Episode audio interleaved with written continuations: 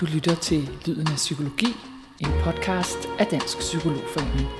Denne artikel er skrevet af journalist Janne Ivankov Søgaard og indtalt af mig, Karoline Tiklev. Jeg har ikke set mig tilbage, efter jeg skiftede psykiatrien ud med forsvaret. Det er lige før, at Felicia Nylykke ved at følge med i dagens nyheder fra den store verden, kan forudse, om hendes arbejdsgiver snart vil ringe og bede hende om at møde ind på job. Som psykolog i Forsvarets Veterancenter er hun en del af et internationalt kriseberedskab, hvor hun nærmest fra time til time kan blive bedt om at pakke kufferten, fordi hun skal ud og yde akut hjælp til danske soldater, der er udstationeret i nogle af verdens brandpunkter. Sidst hun var afsted var i august 2021, da danske soldater fik til opgave at hjælpe med at få 1000 danskere og afghanere med tilknytning til Danmark ud af Afghanistan. Her fik Felicia Nylykke en søndag eftermiddag besked om, at hun skulle rejse til Islamabad, og allerede mandag morgen sad hun i et fly sammen med resten af den delegation, der skulle bistå de danske soldater. Det var en meget speciel opgave at være med til. Vi tog afsted uden at vide præcist, hvad vi ville komme ned til, og vi blev først briefet i flyet på vej derned. Min opgave var at få fat i de soldater, der havde været ude i de mest pressede situationer. Det var blandt andet de soldater, der var på landingsbanen i Kabul, mens der blev skudt på dem. Nogle nætter sov vi på stengulvet i lufthavnen i Islamabad, hvor vi i starten kun måtte opholde os i et glasbord.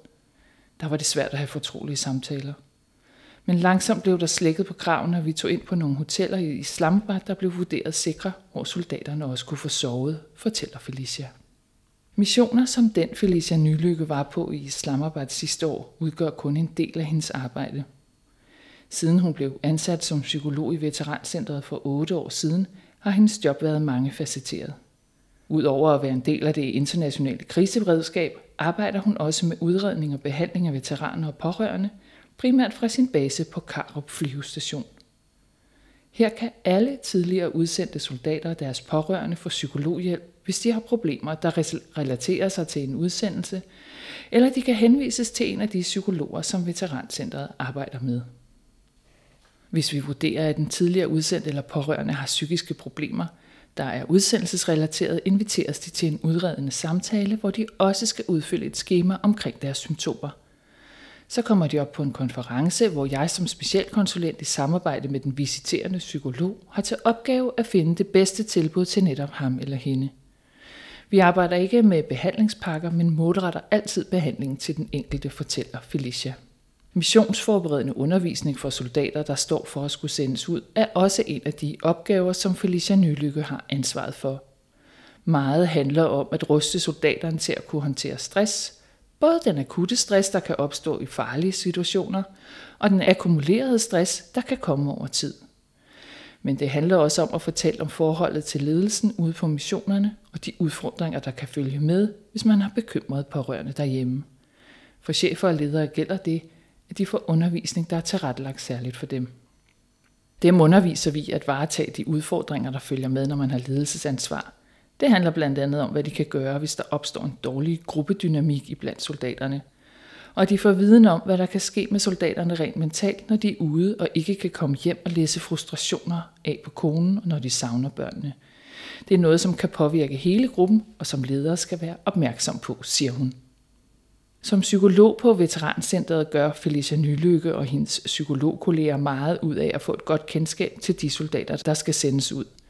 Og reglen er, at de støtter soldaterne før, under og efter udsendelser med henholdsvis undervisning og materialer.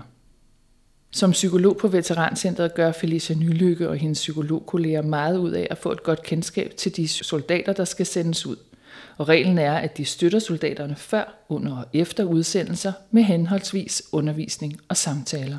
Sammen med kolleger rejser Felicia Nylykke også ud på planlagte besøg i de lande, hvor soldaterne er udsendt i seks måneder ad gangen.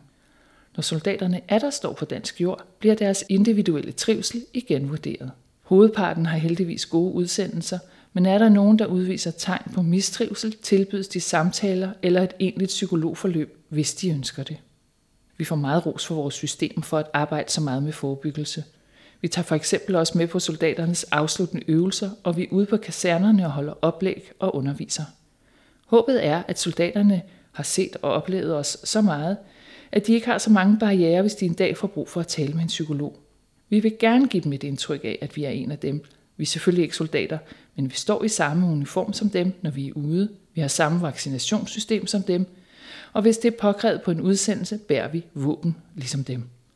Vi prøver at minimere forskel mellem dem og os, og jeg oplever i virkeligheden også, at det er meget få af soldaterne, der har forbehold, siger hun. Når Felicia Nylykke tager ud som en del af det internationale kriseberedskab, er en af hendes vigtigste opgaver efter alvorlige hændelser at få foretaget psykologiske debriefinger og have individuelle samtaler der, hvor det skønnes nødvendigt. Hun skal også vurdere, om der er soldater, der har brug for at blive repatrieret, altså blive sendt hjem, fordi de har det for dårligt til at blive. Det er ikke mærkeligt, at der lige efter en alvorlig hændelse kan være PTSD-symptomer. Men hvis de bliver ved, skal vi handle på det. Vi prøver altid at holde soldaterne derude, hvis det overhovedet er muligt. Vi ved, at det blandt andet i forhold til at undgå PTSD er vigtigt at blive i gruppen. Et eksempel kunne være en gang, da jeg tog til Kabul, fordi en bombe var sprunget på et af vores køretøjer. Heldigvis var køretøjet godt pansret, så ingen døde. Men soldaterne kunne ikke køre videre. Normalt vil de altid holde sig i bevægelse, fordi man bliver meget mere sårbar over for fjenden, hvis man forholder sig stille. Derudover havde soldaterne en VIP-person med, som de skulle beskytte. Men selvom de var topprofessionelle og klarede opgaven virkelig flot, holdt vi en psykologisk debriefing bagefter, hvor vi gennemgik hele forløbet. Derudover brugte vi også et redskab, som soldaterne har, der hedder HABA, som står for handlebaner. Det betød, at vi anbefalede soldaterne at tage ud og foretage præcis den scene, hvor de var blevet angrebet igen, siger Felicia.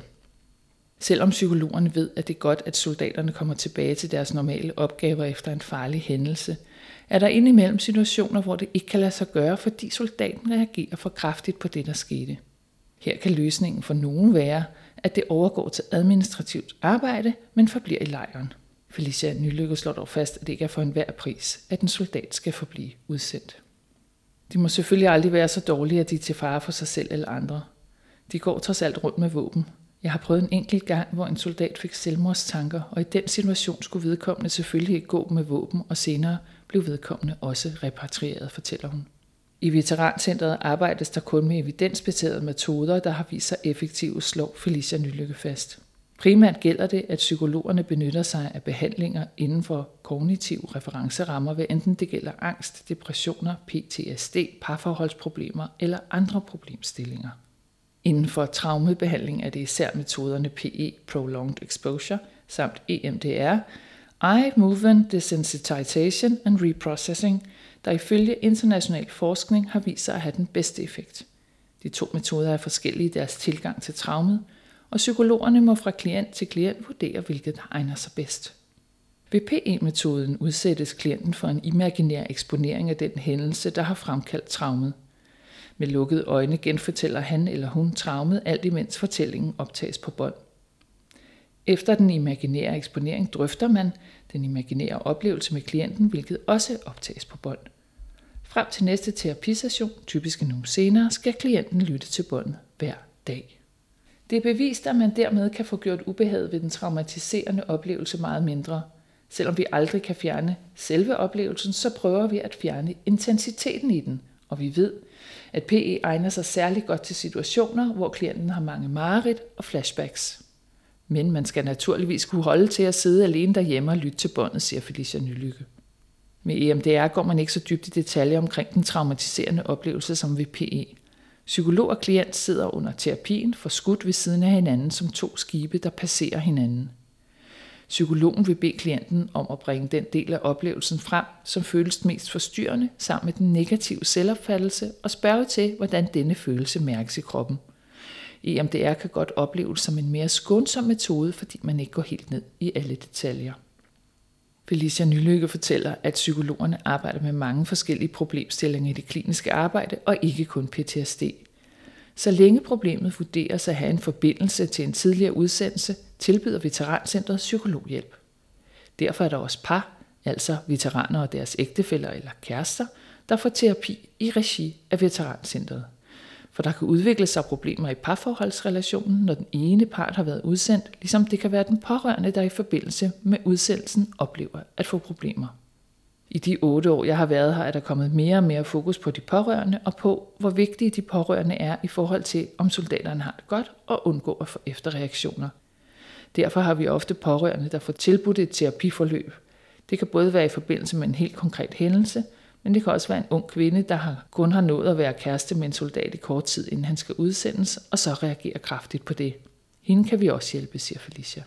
En del af veterancentret er et videnscenter, tilføjer hun. Det sørger hele tiden for at holde psykologerne opdateret med den nyeste viden på deres fagområde. Ligeledes udarbejder videnscentret undersøgelser og statistikker, som psykologerne kan dykke ned i og bruge aktivt i deres daglige arbejde. Det kan fx være opgørelser over, hvilke alvorlige hændelser, der påvirker soldaterne særlig hårdt. Som psykolog i forsvaret skal Felicia Nylykke helst undgå, at hun bliver påvirket af sit arbejde. Inden hun blev ansat, var hun derfor igennem en screening, der skulle være med til at vurdere, om hun forventede sig at have resiliens og robusthed nok til at kunne klare jobbet. Og i sit daglige virke har hun også et vedvarende fokus på selv at få bearbejdet det, hun både ser og hører gennem sit arbejde. Når vi rejser ud, er vi altid to psykologer. Det er rart, når man kommer ud. Vi har også altid supervision, efter vi har været ude, ligesom vi har sparring med en leder før, under og efter en tjenesterejse. Man hører også mange grimme ting i almindelig terapiarbejde, og så her er vi også meget opmærksom på, at vi får den supervision, vi har brug for, siger hun. Uden for arbejdstid er Felicia Nylykke meget opmærksom på, hvordan hun kobler frem og får rystet til tider barske historier fra soldaterne af sig. Jeg elsker at ride og har mine egne heste. Nogle gange tager jeg afsted med en ven eller veninde og får snakket om alt muligt andet end arbejde. Men andre gange vil jeg helst ride alene. Jeg taler med så mange mennesker i min hverdag, og det kan jeg rigtig godt lide, men indimellem kan jeg også have brug for stillheden. Og min hest kan jeg være sammen med, uden at skulle sige noget som helst, fortæller hun tilføjer, at hun også løber med sine hunde for at holde sig i form til den årlige fysiske test, som hendes arbejdsplads afkræver af hende. Selvom Felicia Nylykke har et job, hvor hun er blevet opfordret til både at udfylde sin sidste vilje og skrive et afskedsbrev til sin efterladte i det tilfælde, hun skulle dø i forbindelse med sit arbejde, kunne hun ikke tænke sig noget som helst andet. Siden jeg skiftede fra psykiatrien til forsvaret, har jeg ikke set mig tilbage. Jeg har da kolleger, som efter de har fået børn, har bedt om ikke at blive sendt ud, og det synes jeg er forståeligt nok. Ens arbejde skal jo helst passe til ens liv. Min mor hader også, at når jeg skal afsted, og min kæreste synes, det er træls. Men de bakker mig heldigvis op, fordi de ved, at jeg selv synes, jeg har verdens fedeste job, slutter Felicia Nylykke. Og her slutter artiklen.